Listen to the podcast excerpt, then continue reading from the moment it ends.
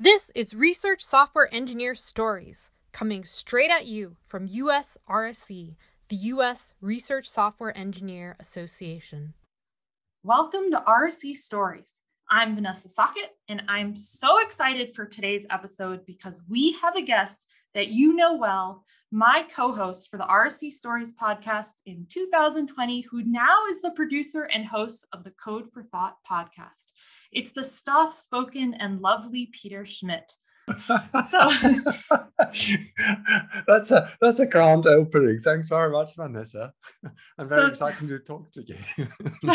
so I do want to be a bit more formal. Peter is a senior research software engineer at the University College London, and he joined our community after having worked in the private sector for almost 20 years. So, mm. Peter, I'll say again, welcome to RSE Stories. We are so excited to have you. Well, I'm very excited to be here again. Actually, it's great to see you again and hear you again, Vanessa. It's it's been a while, pandemic-wise and otherwise, but we'll probably talk about it a little bit later.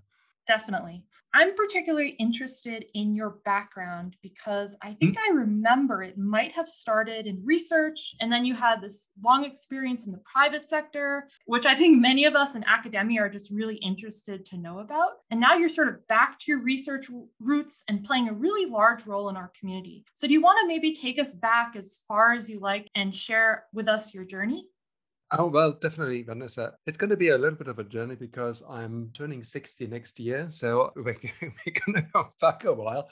I did start in university in physics, actually, back in the 1990s when I started my PhD after I did my diploma in Germany. So we didn't have bachelor's and a master's, so it was a diploma. And I started my PhD in uh, particle physics at an experiment which was in Switzerland and which was very exciting, which in fact is also the place where I started to learn programming. Because if truth be told, about 60 or 70% of my time I spent programming in Fortran at the time, working on software packages. We also maintained a cluster of computers at the time. So that was a lot of time that I spent my time on. Then I decided to move to London in 1997. I, I was born in Germany, I should add, which you can probably hear from the accent and the name certainly.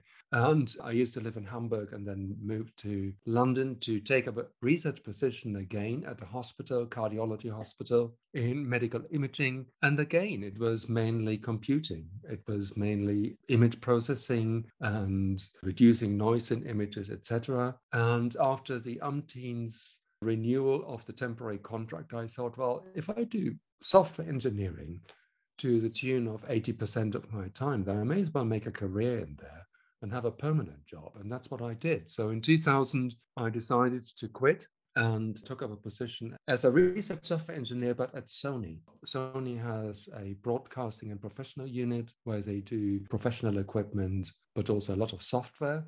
And I actually quite liked it. And it was a very interesting job. Thinking back, it probably was one of the best jobs I had in the private sector and I stayed there for four years. And I only left because it was a, quite a journey. It was outside London, about 50 miles or 80 kilometers outside London. I decided, you know, one and a half hours commute every day is far too much. So I went back to London and took up a number of different roles in companies. It's probably too long a story. But I finally then ended up in 2013 at a company called Mendeley, which some of you might have heard of. Mendeley used to be a reference manager that was used by a number of people in uni. And I did the mobile app there. So the iOS app, and then later on the Android app with a team of developers. And uh, Mendeley was part of Elsevier. And I stayed with Elsevier quite a long time. And it's quite interesting how I got to the job at UCL because incidentally, I wasn't actually looking at a role in the university or in fact any other role because it was you know rather late in my career but a friend of mine pointed out to me slack channel rse slack channel and i had no idea what that is right? So i joined and it was quite interesting and uh, i followed the conversations. I actually joined an hpc meeting at some stage which i th- was quite thrilling and then I suddenly discovered they have a job section too. And I thought, well, look into this. And there was suddenly this position showing up at the University College in London in 2019 in summer. And I thought, well, this is interesting. And why don't I throw my lot into this and just try it out and see what happens? And I wasn't actually expecting anything because I was out of university for such a long time that I thought, yeah, after such a long time, they're probably not going to even consider me. But actually, I was considered. I was in, invited for interview. And even more surprisingly, they offered me the job. So there you go. And that's how I ended up at UCL in December 2019.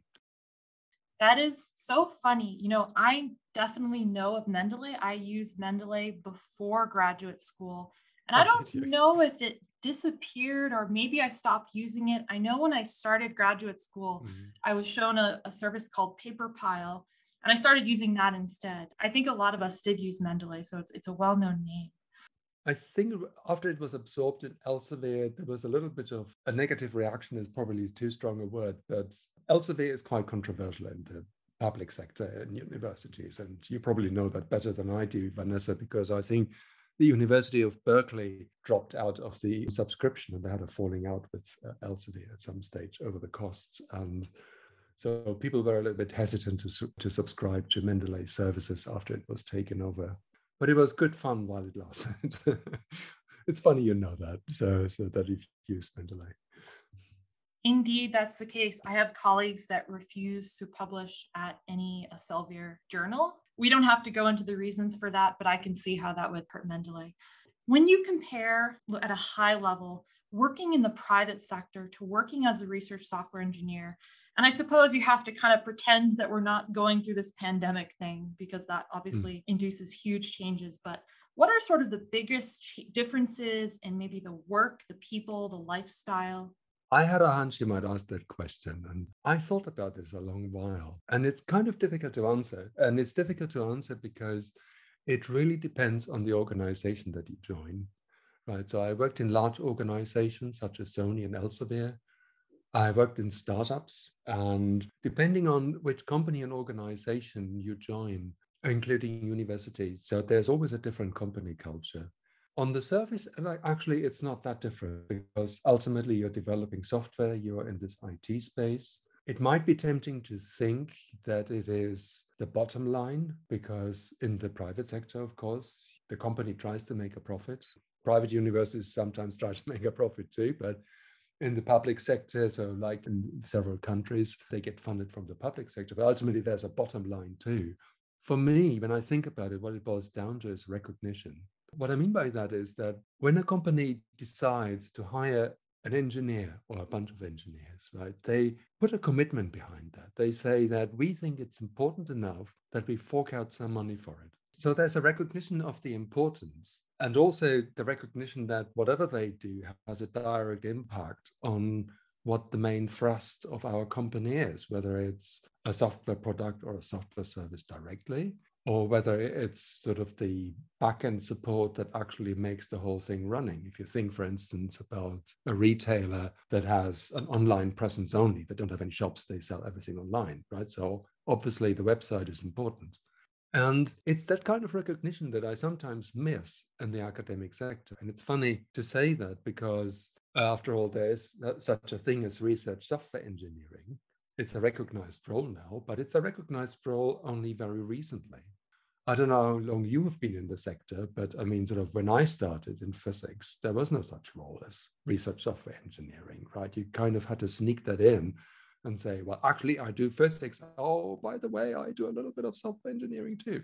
All of that is quite different to the private sector where there is you are employed as a software engineer, right? And you earn your salary and there's a career path. And the academic sector that sometimes is missing, still is that manifests itself in a lot of different ways, I find. So, like the recognition when scientific results are being made public, right, in papers, for instance, the career prospects that research software engineers have. I talked to people, and I think you did too, in the interviews I remember, where they identify themselves as research software engineers, but their job title actually is something else.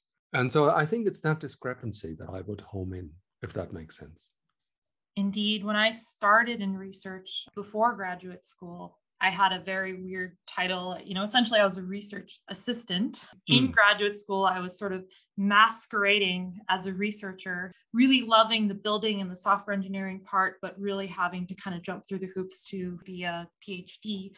And then after that, I kind of said, I think there's this thing called an academic software developer. And I wrote about it. And I think at some point in maybe 2016, one of my colleagues who was in Europe pointed mm. me hmm. to the UK group and he was like, Oh, look over here. And I was like, Oh, that's fantastic. But what am I going to do about that from like over here? It's not super helpful. And then finally, I think in 2018, sometime in 2019, that's when we, we had a group established here. And I was like, Ah, I can call myself this now because before that, I've just been giving mm. myself random titles that don't make sense. So I, I totally see what you're saying about not having that recognition and the title, at least until recently. And it's super exciting that we're going in that direction. So you started your new role as an RSE. Mm-hmm. Can you tell us what the structure of the research software engineering group looks like at the University College London and what kind of projects you're working on? The University College London has a group of research software engineers that is essentially a centralized service.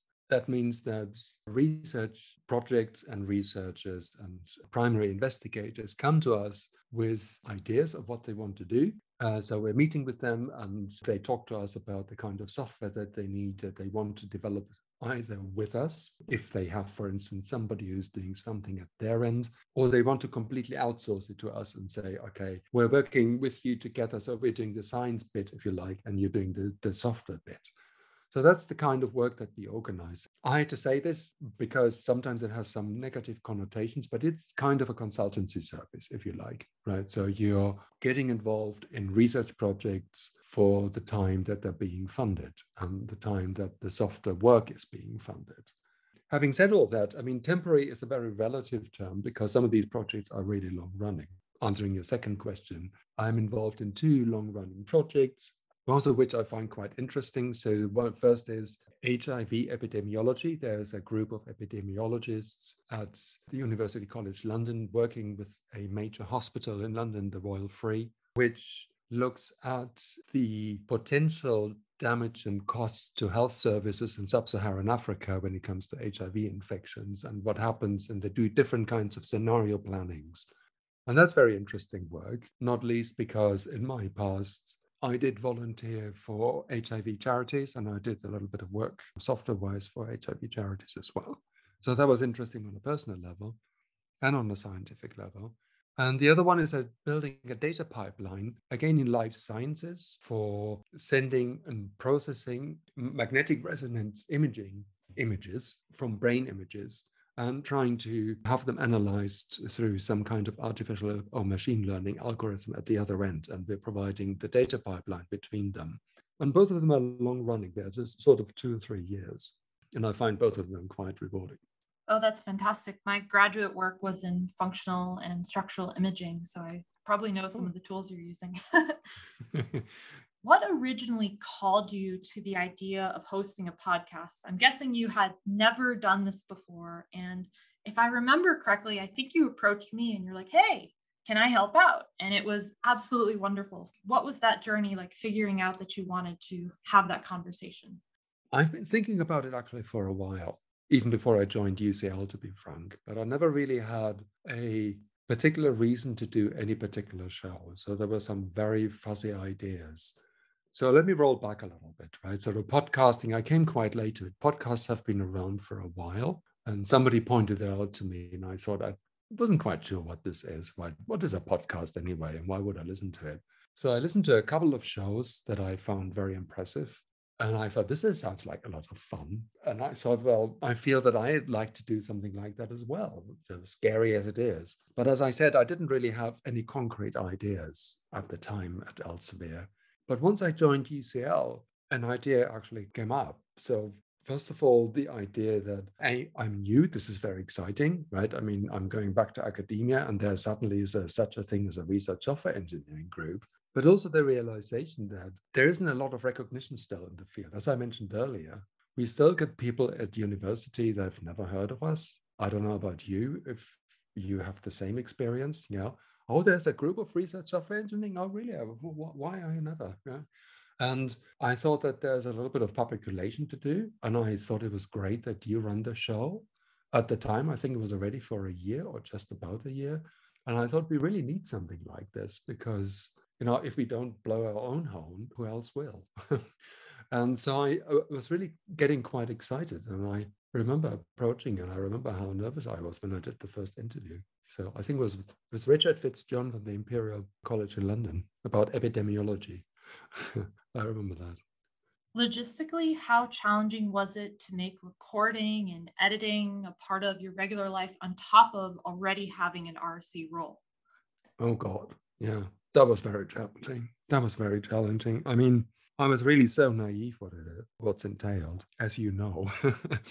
yeah, it's one thing to do the interviews, which you can squeeze in during the day. People were fine with that. But then the preparation and then, of course, the editing. So I don't know about you, but usually for six minutes of editing, I take about an hour, sometimes more. And I had to do this in the evening and over the weekends. And it was the only way that I could get through it. It was quite stressful, actually, because like you, I sort of I tried to do a few episodes in advance so to stack things up so that you have maybe at some stage a little bit more free time um, to do something else. But I, I, found it quite challenging. I don't know how you find that, how you manage that. I also find it challenging and I tend to also edit in sort of evenings and weekends. And it's really kind of something where I have it open on my computer. And then if there's five minutes here, 10 minutes there, I'll edit audio. There would be some weekends where I would just be editing for eight hours to get through an episode. And it, it makes such a difference how someone speaks. And I think the interesting thing is that there's certain patterns of speech that people have that I never would have noticed until I would be editing their audio. So, for example, different kinds of verbal tics. There's this thing that people do where they repeat a word or a little phrase mm-hmm. like a couple of times as they're saying it. And I usually kind of edit that out because it, it doesn't sound as nice as when they don't do that. So it definitely is a challenge. And I think for me, I had to cut down on the frequency that I released because I said, you know, I want to be able to do this for a longer period of time. And if mm. I'd really try to get interviews and then, you know, get episodes out every two weeks, that's just not feasible. And the other challenge is that I really like doing personal coding projects. And so all the time editing episodes, I'm not working on a personal project. So it is a sacrifice in that respect it is a sacrifice. So I'm I'm doing a little bit less coding now these days, and luckily I got some agreement that I can spend some time, obviously very limited time, on uh, podcast editing during my working hours. So there's a little bit of a relief there. It is a challenge, and I think we work together, and I think that I hope that I think you also invited other hosts in the meantime, and I think that's probably the way forward. It also helps to draw in the community and build a platform for other people to actually have their voices heard too. And I hope that we both can achieve that actually with our respective podcast shows. I think the more the merrier is what I'm thinking. The less work for us and opening it up. So I think that's uh, something that I find quite interesting. I totally agree. That definitely is my vision for RSE stories. In mm. practice, mm. it is very challenging. People tend to just be very busy so when you present them with this idea of, oh, it's just this many hours and then you have to prepare and you have to edit, I haven't been super successful so far, but I am definitely not giving up yet. No, neither am I. I think we both shouldn't because I think it's good to actually have more than one show. If you think about podcasting, like for instance, artificial intelligence, there are gazillions shows about this, right? And so I think that having more actually increases the visibility. And I think I definitely want to continue as well. A, it's great fun. I don't know about you, but I meet interesting people, and we probably wouldn't have met without the podcasting. And I wouldn't have met a lot of other people that I enjoyed talking to, and I learned a lot of interesting things. And that alone is very rewarding. And I think it's also nice to hear conversations and say, "Oh, I heard this podcast, and it's kind of you know that was interesting, and you know that is rewarding too." Well, long may it continue. Totally agree. I tend to be more introverted. I am most definitely not social. I don't go out with people. I don't have any desire to do that. So I found that the podcast it pushes me beyond my comfortable limits, but in a good way because, as you said, I, mm. I get to talk to people And I also think it will be really good in a couple decades longer. What we're doing is we're recording history of this movement. We're sort of in it, so we don't realize how mm. things are changing and how they might be now versus in five years. But we're going to have this record of those events to, as told by people that live through them. So I, as long as you know that the internet doesn't blow up and the audio doesn't go away, I think that's probably the coolest thing. Indeed, exactly. And I think it's also interesting to actually go back what people thought about particular aspects, whether it's technical or you know concerning the role. You're absolutely right about that. So your podcast, Code for Thought, can you tell us a little bit about it? First of all, I'm very grateful that he gave me this opportunity to do host shows on research software engineering stories because that was great. And I thought over the Christmas period or before that, actually, I thought I want to be brave enough and actually create another show, an additional show. And I used this code for thought as a vehicle to actually put a lot of stuff in there that may not be directly related to research software engineering. So, because it's in this very interesting intersection between pure software and but also pure science. And I thought I would like to try out whether we can talk about the software side of things, and that's interesting, and we can talk about the science bit as well. And that was quite interesting actually, because I found out that some of the things really didn't really work so well. And I can tell you maybe a about later what that might be. Whereas other things and other concepts actually worked a little bit better. So it was for me more or less like a laboratory and an experiment that I wanted to do that I still want to continue sort of to trying to find out different formats, what works and what doesn't. So yeah, sort of mixing different topics and different themes together that all center around, of course, software and science, but not particularly in one direction. So for instance, I had an episode about Pierre Bourdieu, who I never heard of before, but I went to a talk once and there was a French contractor who talked about it. And I thought, well, that sounds interesting, particularly in the context of software engineering teams for me, it's it's kind of an experiment. I try to try things out and see how they work and where they fall. And so far, it's been doing okay, I think. If you do not have the marketing force of people who do this professionally behind you, then of course it's a slow increase. But I think both RSE stories and both Code for Thoughts uh, podcast, I think they're doing reasonably well, given the fact that we more or less advertise only on Twitter and RSE Slack channels. I'm quite happy that actually sort of things are gradually growing for both of us the way that I sometimes think about it is that even if the listener base is fairly small, if there is just one student out there. You know, I, I think back to my mm-hmm. experience in graduate school, and it was so lonely being this different person and feeling essentially like an imposter. So, if there's just one student out there that listens to a podcast episode and they say, wow, this is what I want to do, I am not an imposter, I am not alone.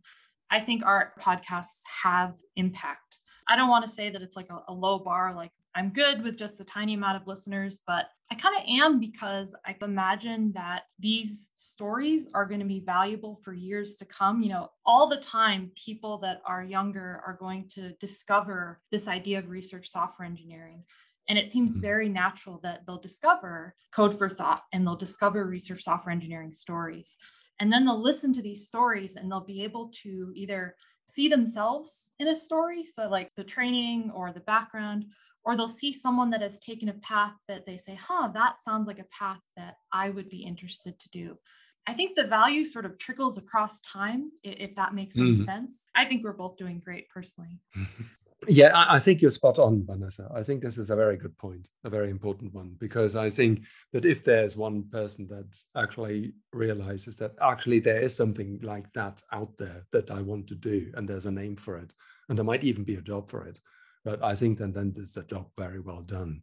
And I think we're getting maybe getting a little bit sidelined by the fact that when people talk about podcasts, they talk about mass appeal, right? How many followers do you have? How many listeners do you have? And what's the market penetration? Yada, yada, yada, which is all very well. And it's certainly necessary if you want to make a living out of it. But if you actually want to do that to help people understand what they're doing, then I think having a huge amount of people doesn't necessarily help you at that. And I think that's a very good point that you made there. So, is there an episode or maybe a couple of episodes that you would recommend for a first time listener? I would like to do Who's Pierre Bourdieu? It's a very early podcast episode that I did in January last year. And if I may bore you with a bit of a background story with this, is because I did a language course in Paris in 2019. And uh, I was a beginner and I thought I'd be brave and go to a software meetup. And uh, there was this guy talking about Pierre Bourdieu. Actually, it was announced as a meetup to talk about sociology and software development. And I thought, I've never had a meetup from software engineers on that subject. And so there was uh, Fabien Lamarck uh, talking about Pierre Bourdieu and the kind of lessons that we can learn from uh, sociology in terms of team structures and power structures within teams and how things get done. And I thought I found that really inspiring. So after a while, I reached out to him. I was brave enough, and he kindly agreed to this interview. And there's a moment, a funny moment, towards the end of the podcast where he recommends that we hire anarchists. And I thought that was quite funny. I think he meant this as a joke, but who knows? So that's one thing that I would listen to. There is another episode that I quite enjoyed, and it's about from research to startup. And it's with people who took their idea, their PhD idea, and thought, well, we're going to do this and turn this into a business. And at the same time, I interviewed somebody from an organization that helps researchers set up their own business. They're not a venture capitalist. They call themselves Conception X.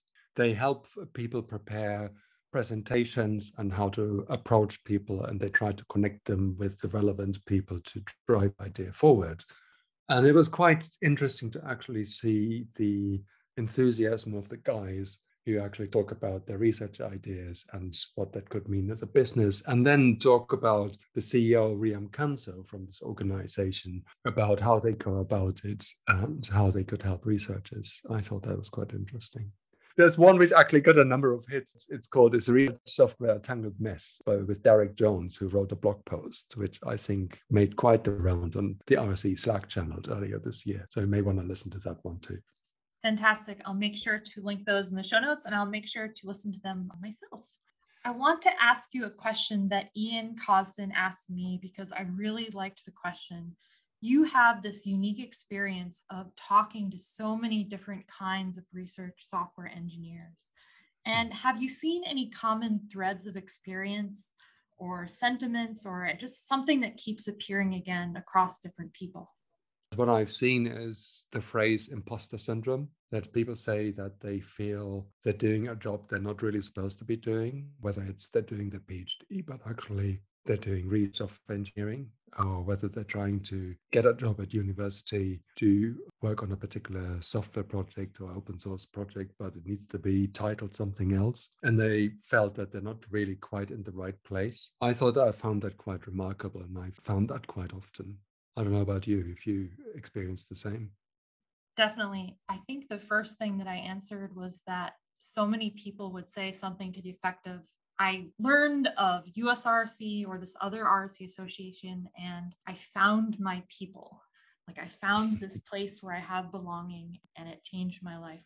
And I think the other common thread is just how rocky the path is. It's very rare for people to take the same path to get to where they are now. There is no established path. You know, you can't go to graduate school and get a PhD in research software engineering or even a concentration. It's just not a thing. No, it still isn't. You're right. I mean, there may be roles out there, but there's no career path that leads up to it. And very often there still isn't a career path once you got there. I mean, that is one of the things that is a bit of a worry. I mean, let's face it, the market for software engineers is hot, as it's probably ever been, and people can have the options. Right? So, how do you retain the very qualified and often very motivated people in the roles that we have in universities? We should feel very privileged to keep these people. And I think we need to work very hard to keep them. And I'm not quite sure we're doing enough there. 100%. I had a change of role in February of 2021. And it, it was because of that reason that I didn't have a means to grow. I didn't have a next hmm. step. I didn't have that structure around me. So it is incredibly important. So, still on this same thread, have you seen common challenges people have identified? And also, you can kind of reflect on this from your own perspective. What are mm. some of the remaining challenges for our community? How do you hope the world will change in the next maybe five years? I think I go back to recognition. It strikes me as odd that still, 100 years later, or more even, that the main output from research is still the paper Right. And the software that actually leads up to it and very often plays an absolutely integral part in getting to the data and driving the conclusions that you put in there gets sidelined or gets mentioned somewhere in the reference section. If you're very lucky, it gets mentioned in the methodology, right? So there's a bit of a disconnect there. And then also the fact that how do we make sure that the software that actually works the way that we intended to in order to get to the result that we report in that paper that then gets published in a prestigious journal.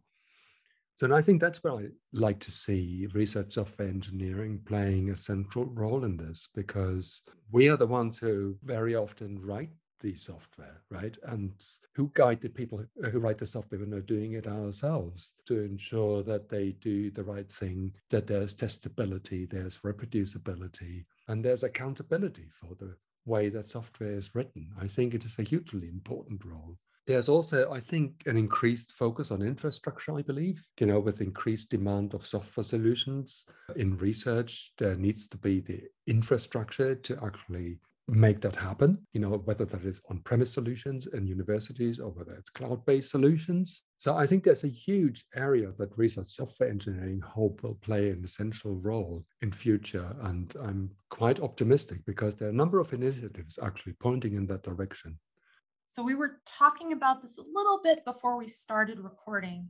How hmm. has the transition to remote work been for you? And do you hope that any of these changes will persist, even if we ever get out of this pandemic? I think for me, it's been actually quite positive. You were asking about what's the difference between private sector and public sector. And the one thing that I haven't mentioned actually is the office environment, right? So when you work in the private sector, very often you work in large offices. I mean, it's de facto style, the open plan office. And I think you mentioned you looked at the Facebook office at the time. So when they were still in Palo Alto, I don't know where they are these days. I sat in offices with 200 other developers. And let me tell you, it's no fun because you only survive with a headset and background noise in it. Even pre pandemic, we started to work part time at home. So on Fridays at Elsevier, and then later on Mondays and Fridays. But then when I was thrown into working from home remotely, I really discovered that all that headspace that suddenly is free and I can actually focus on something. And I don't have to fend off noise and distractions. And I don't have to be careful when I have a phone conference or a video conference with someone to distract and disturb the neighbors. I think it was a huge relief for me. Yes, there was the social element that we miss in work and the kind of Zoom social meetings that don't really work that well. I know some people try different tools like GatherTown. They work a little bit better, but I think face to face social meetings still beat remote face to face meetings on a social basis. But I think work wise, for me, it was a good outcome. I appreciate that not everybody is the same. So in our group, it's actually fairly split. So some people prefer to work remotely mainly, and other people work to prefer to work mainly in the office. So I'm definitely in, in the remote camp. I definitely am as well. So we're coming up on time. I have mm-hmm. just two more questions. Mm-hmm. So I am incredibly uncultured. I don't travel. I have no idea what it's like to live in London. So I would love to ask you, what is it like to live in London? If you like big cities, then I think it definitely is a place to be because it has so much to offer once you start living there, you may lose sight of it, but the sheer diversity of things that you can encounter, where you go to, the people that you meet. So sometimes when I cycle to work across Blackfriars Bridge uh, with a view of St. Paul's, it really drives tears into your eyes. At least sometimes that, that maybe I'm a little bit sentimental, but I thought it was really breathtaking. You know, the beauty of it, the diversity of it, the buzz. You got to love big cities though, because it sometimes get get very crowded, right? So and sometimes you do a little bit of a slalom when you walk on the pavement, because otherwise you bump into people all the time. But I get a lot out of that, to be honest, and I'm not taking that for granted because yeah, when I go elsewhere and see how life can be in a different way in a different environment, then I quite appreciate that what London has to offer. So when you aren't recording, editing, or programming, or taking a bike ride, what do you like to do in your free time? Oh, I'm actually learning French. I came to that quite late. I didn't learn French until 2018. It was because of a friend of mine who is retired and he decided that he already spoke French very well and to go to France and spend two or three months there learning French and enhancing his French skills. And I thought, why don't I do the same thing? I'm not that widely traveled either. So before that, I've been I don't think I've ever been to Paris actually until 2018. It was a revelation. So learning a language is really an adventure. I mean, not the grammatical bits. I mean, the grammar, grammar can be a little bit tedious, but sort of get your head around the language, how people express themselves, learning about different cultures. So I do that quite a lot. And I socialize. So yeah, I have friends that uh, I'd like to see as often as I can and read a lot. Peter, it has been such a pleasure chatting with you today. I'm so glad that you agreed to come on the show. I feel like we've come full circle being able to talk to you, and it's a joy to hear that you're thriving during the pandemic and that your podcast is doing great. I will say that I am excited to see what the future holds for, you know, not just our podcast, but for our community. So do I. And all the best, Vanessa. Thank you very much for having me. Thanks, Peter.